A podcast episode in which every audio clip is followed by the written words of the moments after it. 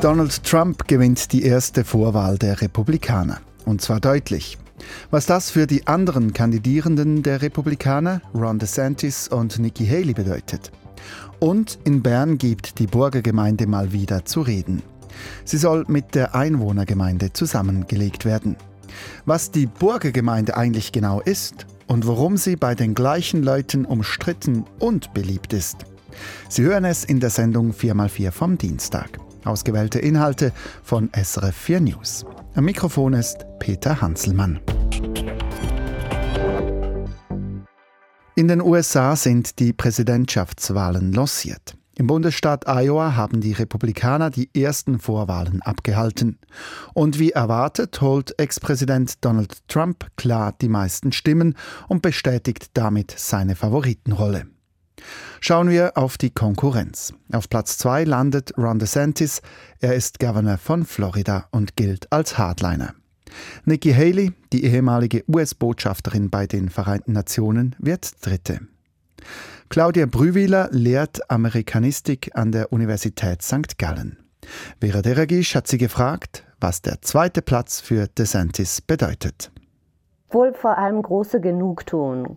Ron DeSantis hat sehr viele Ressourcen in den Wahlkampf in Iowa gesteckt, weil er wusste, dass er dort sehr gut abschneiden muss und weil es ein relativ günstiger Wahlkampf dort ebenfalls ist. Und entsprechend wird er sich freuen, hat er auch so gezeigt, dass er Haley hier doch noch auf Distanz halten konnte. Nikki Haley wusste aber ebenfalls, die Drittplatzierte, dass Iowa nicht ihr Staat ist, in Anführungsstrichen, weshalb sie ja auch die ungute Aussage getätigt hatte in New Hampshire, dass das Resultat bei den nächsten Vorwahlen, die ja bereits nächste Woche stattfinden in New Hampshire, dass dort das Resultat dann korrigiert werde, was man ihr in Iowa auch ein bisschen verübelt hatte. Nochmals kurz zurück zu DeSantis. Wer hat ihn gewählt in Iowa? Das wissen wir noch nicht abschließend. Wir haben erst erste sogenannte Exit Polls, also Umfragen unter den Urnengängern. Und das zeigt, dass seine Wählerschaft recht ähnlich ist wie jene von Donald Trump. Das ist auch sein großes Problem. Während Haley ein bisschen Akzente setzen kann. Also sie hat die meisten Menschen mit College Education, also mit einem Universitätsabschluss gewinnen können von den dreien und sie schwingt oben aus bei den moderaten Wählern. Da hat sie 59 Prozent geholt. Allerdings müssen wir das alles auch ein wenig in Relation setzen, denn wir sprechen hier nur von 115.000 Republikanerinnen und Republikanern, die an diesem Caucus teilgenommen haben zu Nikki Haley jetzt. Sie haben es gesagt, Claudia Brühwiller, Iowa ist jetzt nicht der Bundesstaat, in den sie alles investiert. Da kommen wichtigere Trotzdem die Frage, dieser Platz 3, was bedeutet der für Ihre Kandidatur? Es ist natürlich nicht der Wunschplatz. Die Unterstützer von Haley und sie selbst hätten sich wohl gewünscht, dass sie Ron DeSantis auf den dritten Platz verwiesen hätten und damit den Druck auf ihn erhöht, dass er möglichst bald ausscheidet. Jetzt ist nur Vivek Ramaswamy ausgeschieden und hat äh, erklärt, er werde Trump unterstützen. Das ist natürlich nicht das Wunschergebnis. Allerdings haben es die Umfragen angedeutet, dass es jetzt eigentlich auf New Hampshire ankommen wird. Aber auch da wird Trump wahrscheinlich oben ausschwingen. Er hat jetzt in Iowa 51 Prozent geholt. Das ist ein regelrechter Erdrutschsieg. Eine größere Gewinnspanne gab es noch nie bei Vorwahlen. Aber Nikki Haley hat sehr viel an Terrain gut gemacht. Sie hat seit dem November für New Hampshire 10 Prozent gewonnen. Und wenn sie jetzt noch besser performt, wird Ron DeSantis trotz seinem guten Ergebnis hier in Iowa unter Druck kommen, dass man sagt, bitte macht den Weg frei, dass am Super Tuesday, dem 5. März, nicht schon alles klar und Trump die Nomination so gut wie auf sicher hat. Also wenn Nikki Haley in New Hampshire auf Platz 2 kommt, dann wäre es an der Zeit für DeSantis, um sich zurückzuziehen. Zumindest dann, wenn das Ergebnis sehr deutlich ist. Also wenn er jetzt ihr näher kommt, als man andeutet, als die Umfrageergebnisse einem vermuten lassen, dann wird er sich so schnell nicht zurückziehen. Das ist klar. Aber er wird unter großen Druck kommen, wenn das Ergebnis im zweistelligen Bereich beispielsweise ist. Zum Schluss noch die Frage, wie groß oder klein ist denn die Wahrscheinlichkeit, dass die Republikanische Partei eben nicht Trump, den Favoriten, sondern Haley oder DeSantis nominiert am Schluss? Auf Prozentpunkte möchte ich mich da nicht hinauslassen, aber es ist schon so, dass der Trend für Trump spricht, vor allem solange dass das Feld groß bleibt. Er hat einen, einen eine Basis von 37 Prozent, die ihn unter allen Umständen wählt, selbst wenn er jetzt als unabhängiger Kandidat antreten würde. Solange das Feld aus drei Kandidaten oder mehr besteht, ist das eine Hürde, die kaum zu überwinden ist. Und gleichzeitig findet er eben auch überall sonst einen guten Rückhalt unter den Wählern. Und das macht es den, den Gegnern ausgesprochen schwierig die, die müssen auf ein Narrativ setzen, dass sie die Besten sind, um Biden zu schlagen, weil hier sind dann die Umfrageergebnisse Trump versus Biden relativ knapp, auch wenn Trump im Moment oben ausschwingt. Während Haley laut den letzten Umfragen die Chance hätte, einen über 50 Prozent gegen Biden zu machen. Aber eben ein möglichst rascher Rückzug einer der beiden anderen Kandidierenden würde die Erfolgschancen von Trump schmälern schmälern, aber nicht verunmöglichen. Das müssen wir schon klar sagen. Er ist nach wie vor der Kronfavorit. Er hat sehr viel Rückhalt. Er begeistert die Massen. Sie sind sehr enthusiastisch. Auch in Iowa hat man das wieder gesehen, dass sein Band mit der Menge ein sehr starkes ist. Er ist in der Lage, die Wähler mehr zu befeuern als seine Gegner, während diese vor allem eben auf dieses Anti-Trump-Gefühl setzen müssen, respektive auf jene Wähler, die eine andere Art der Politik möchten. Das sieht man gerade bei Nikki Haley sehr gut, die eben vor allem auch moderate Wähler und unabhängige Wechselwähler anspricht. Auf diese Karte wird sie vor allem auch setzen müssen in jenen Vorwahlen, in denen eben nicht nur Republikaner und Republikanerinnen zugelassen sind. Das ist ja so eine Eigenart in diesem System, dass bei gewissen Vorwahlen nur registrierte republikanische Wähler an ihre Stimme eingeben können, wie jetzt hier in Iowa und in anderen Staaten, wie New Hampshire beispielsweise, auch Demokraten und unabhängige Wähler mitstimmen können. Und diese können dann vielleicht für eine Kandidatin wie Nikki Haley einen Unterschied machen. Für Ron DeSantis dann weniger. Die Einschätzung von Claudia Brühwiler nach den ersten Vorwahlen der Republikaner in Iowa. Iran schießt mit Raketen auf Irak und Syrien. Beide Angriffe seien Vergeltungsschläge, heißt es von iranischer Seite. Der Angriff in Nordirak hat offenbar einer Spionagezentrale des israelischen Geheimdienstes gegolten. Die Raketen schlugen bei einem Gebäude ein, wo bald das US-Konsulat einziehen soll. Was will die iranische Führung mit diesem Angriff? Das wollte Vera Deregisch von ARD-Korrespondentin Karin Sens in Istanbul wissen. Da gibt's verschiedene Signale, denke ich. Also klar, man möchte eben signalisieren, dass man zwar das Bekennerschreiben für den Anschlag von Anfang Januar in Kerman, in der Stadt Kerman im Iran, auf dem Tisch hat, und zwar von der Terrororganisation IS, aber man eben die Drahtzieher woanders wähnt, nämlich in den USA und in Israel. Das hat der Chef der Revolutionswächter schon bei der Trauerfeier für die Opfer von Kerman sehr klar gesagt. Er hat Mitglieder Mitglieder des IS als Söldner der USA und Israels bezeichnet. Und deswegen kann man, glaube ich, schon sehr klar sehen, dass das ein Vergeltungsschlag direkt für Kerman sein soll. Aber die Revolutionswächter haben auch gesagt, gleichzeitig gilt es eben auch als ein Vergeltungsschlag für ein hochrangiges Mitglied aus ihren Reihen, also aus den Reihen der Revolutionswächter, das im Dezember bei einem Anschlag in Syrien getötet wurde und dahinter wähnt Teheran eben auch Israel. Iran beschießt im Irak mehr oder weniger direkt eine US-Einrichtung. Wie groß ist hier das Eskalationspotenzial? Also wir haben das ja schon mal erlebt, wenn wir uns an diese Situation erinnern, 2020. Damals wurde Soleimani mutmaßlich, und inzwischen gehen eigentlich äh, die meisten Beobachter davon aus, von den USA und von der Trump-Regierung damals noch im Irak, in Bagdad ermordet. Und damals hat der Iran auch zurückgeschlagen mit Angriffen im Irak. Es hat damals keine weitere Eskalation gegeben. Viele haben auch gesagt, der Iran hätte praktisch die USA schon mal vorgewarnt vorgewarnt, dass es da eben einen Angriff geben soll. Auch jetzt hören wir von keinen Opfern auf US-Seite. Es gibt wohl zivile Opfer, weil diese Raketen auch auf Anwesen in der Umgebung von Erbil niedergegangen sind. Da ist jetzt nicht klar, ob das Absicht war oder ob das möglicherweise fehlgeleitete Raketen waren. Davon ist im Internet inzwischen auch die Rede.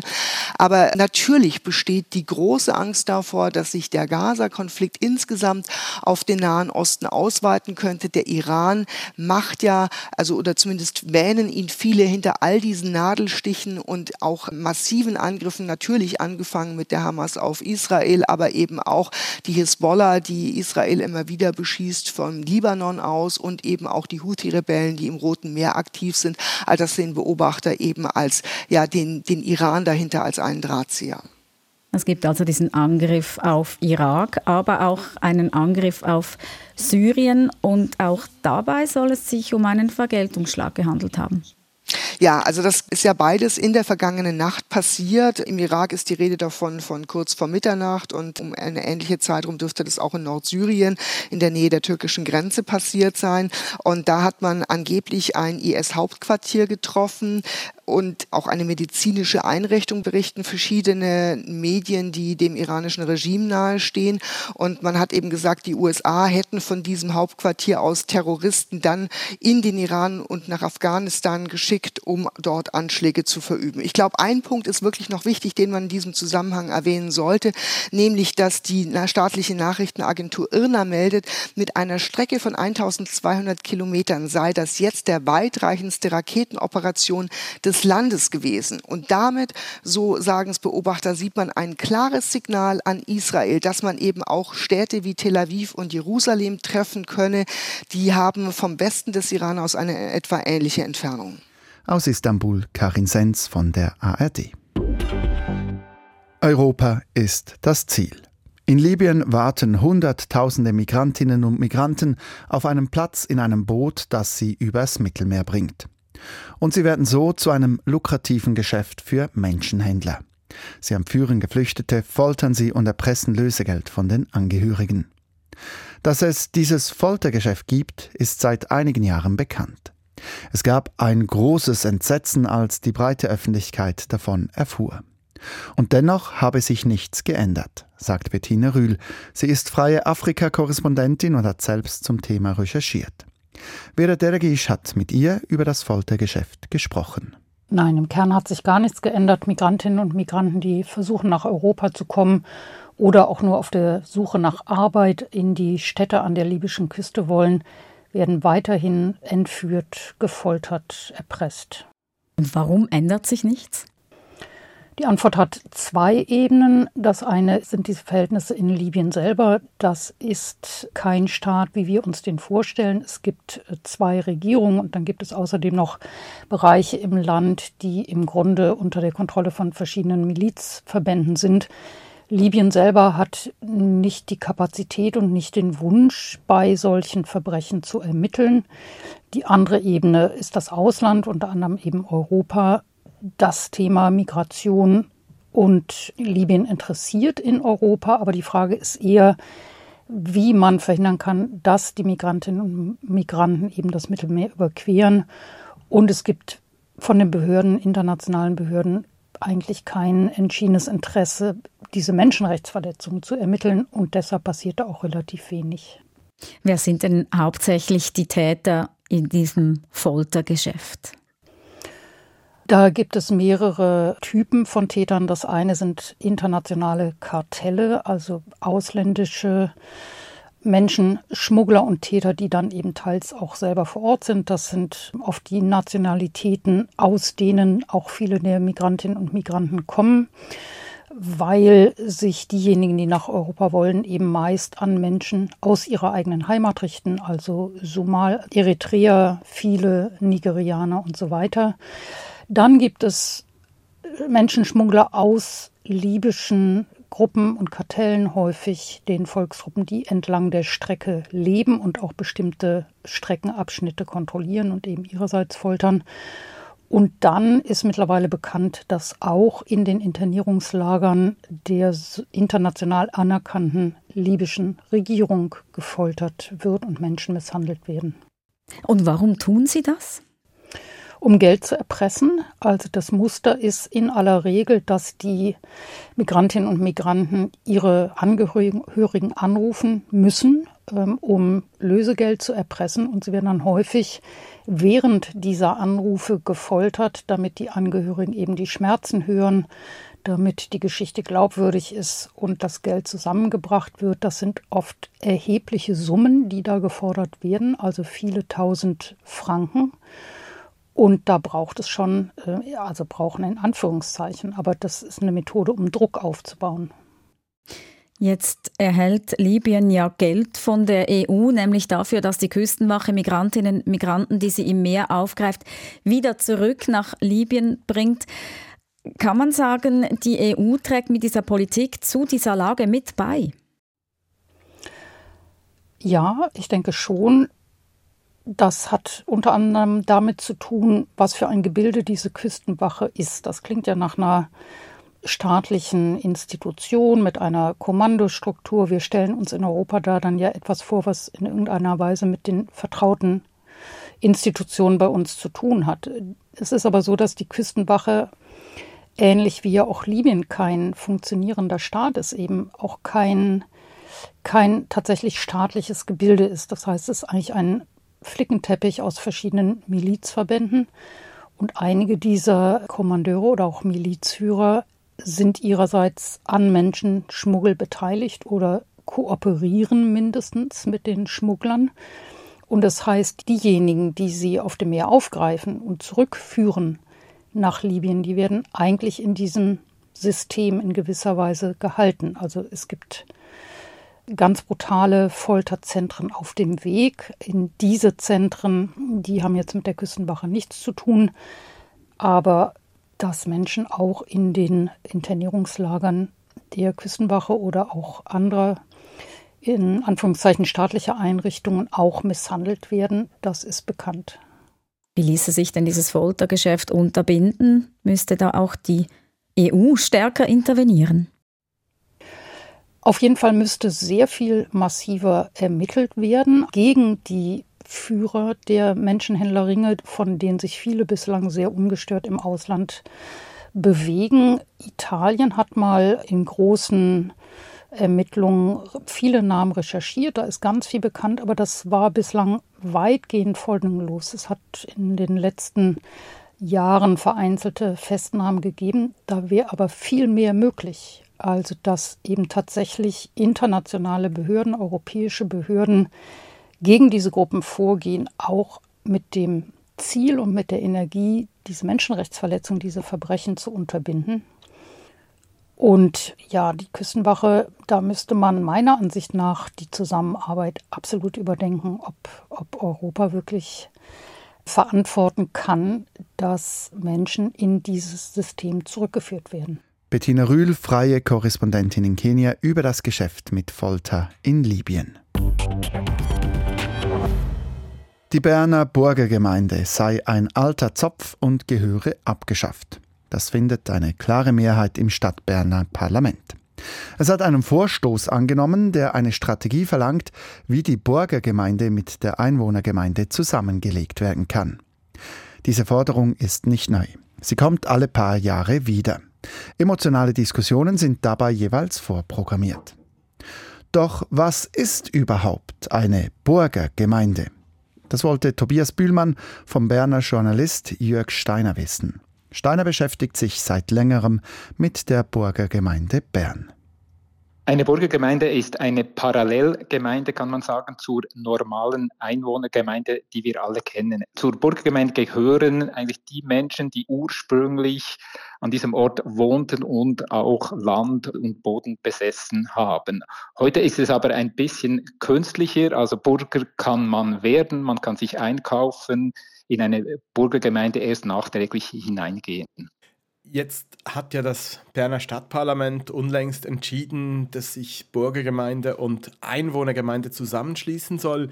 Und diese Diskussion, die gibt es in Bern immer wieder. Warum ist das Thema Bürgergemeinde in der Stadt Bern politisch derart aufgeladen?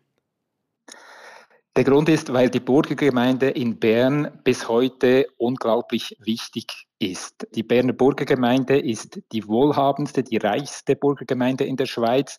Sie ist auch die größte Burgergemeinde der Schweiz. Sie hat 18.000 Mitglieder, also ist praktisch eine Stadt in der Stadt. Sie besitzt ein Drittel des Bodens in der Stadt Bern und weil sie reich ist, also viele Einnahmen macht, unterstützt sie das kulturelle, soziale und wissenschaftliche Leben in Bern. Es sind 50 Millionen Franken, die die Burgergemeinde jährlich in Bern investiert. Also sie spielt eine sehr große Rolle, sie ist sehr wichtig und da ist es eigentlich fast natürlich und aus meiner Sicht auch positiv, dass man immer wieder darüber diskutiert, was diese Burgergemeinde macht, welche Rolle sie spielt. Aber machen wir noch mal einen Schritt zurück. Warum gibt es denn die Berner Burgergemeinde in ihrer heutigen Form überhaupt?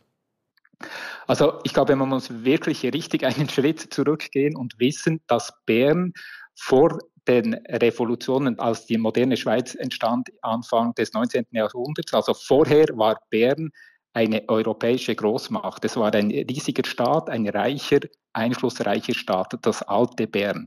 Und als dann nach Napoleon in der Schweiz diese Umstöße kamen, als man ein demokratischer Staat wurde, ging es darum, sich zu überlegen, wie können wir die Besitztümer der alten Burger, wie kann man die Burggemeinde quasi ins neue demokratische Leben einbeziehen.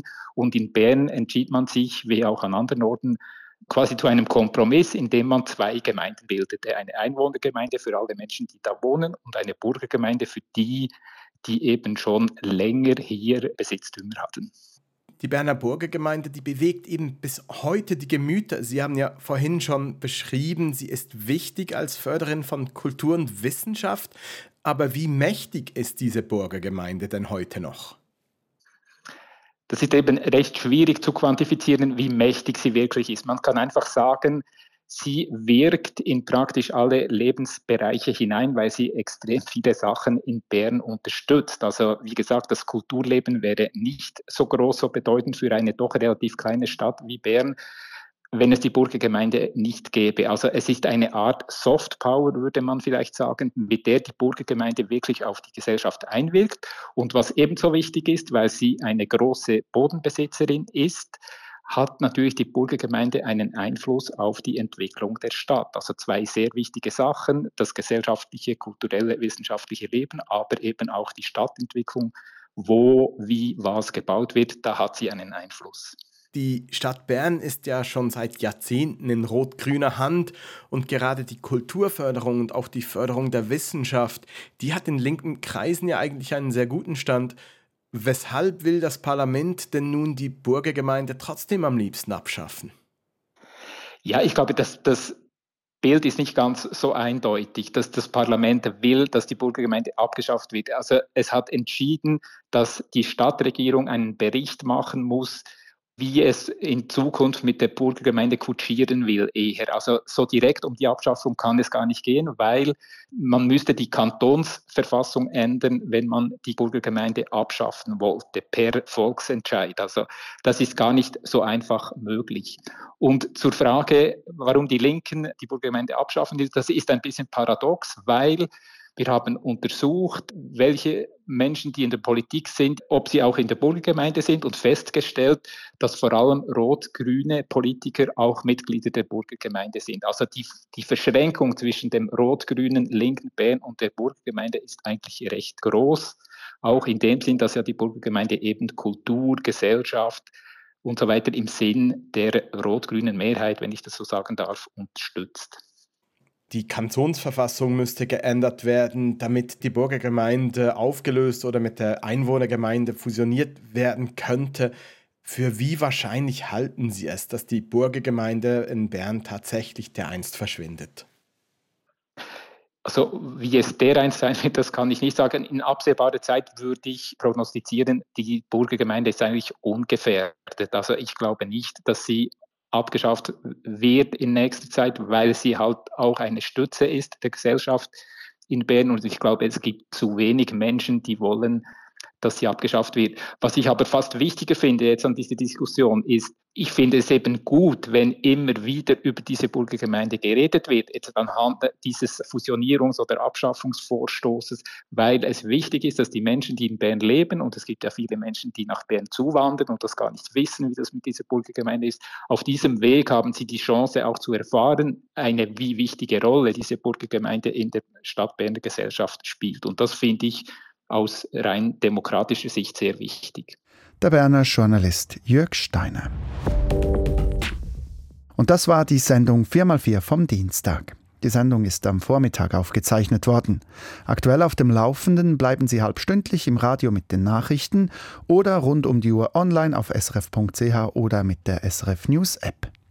Und nun geht es hier weiter mit dem Aktuellen aus der Schweiz und der Welt. Am Mikrofon verabschiedet sich Peter Hanselmann.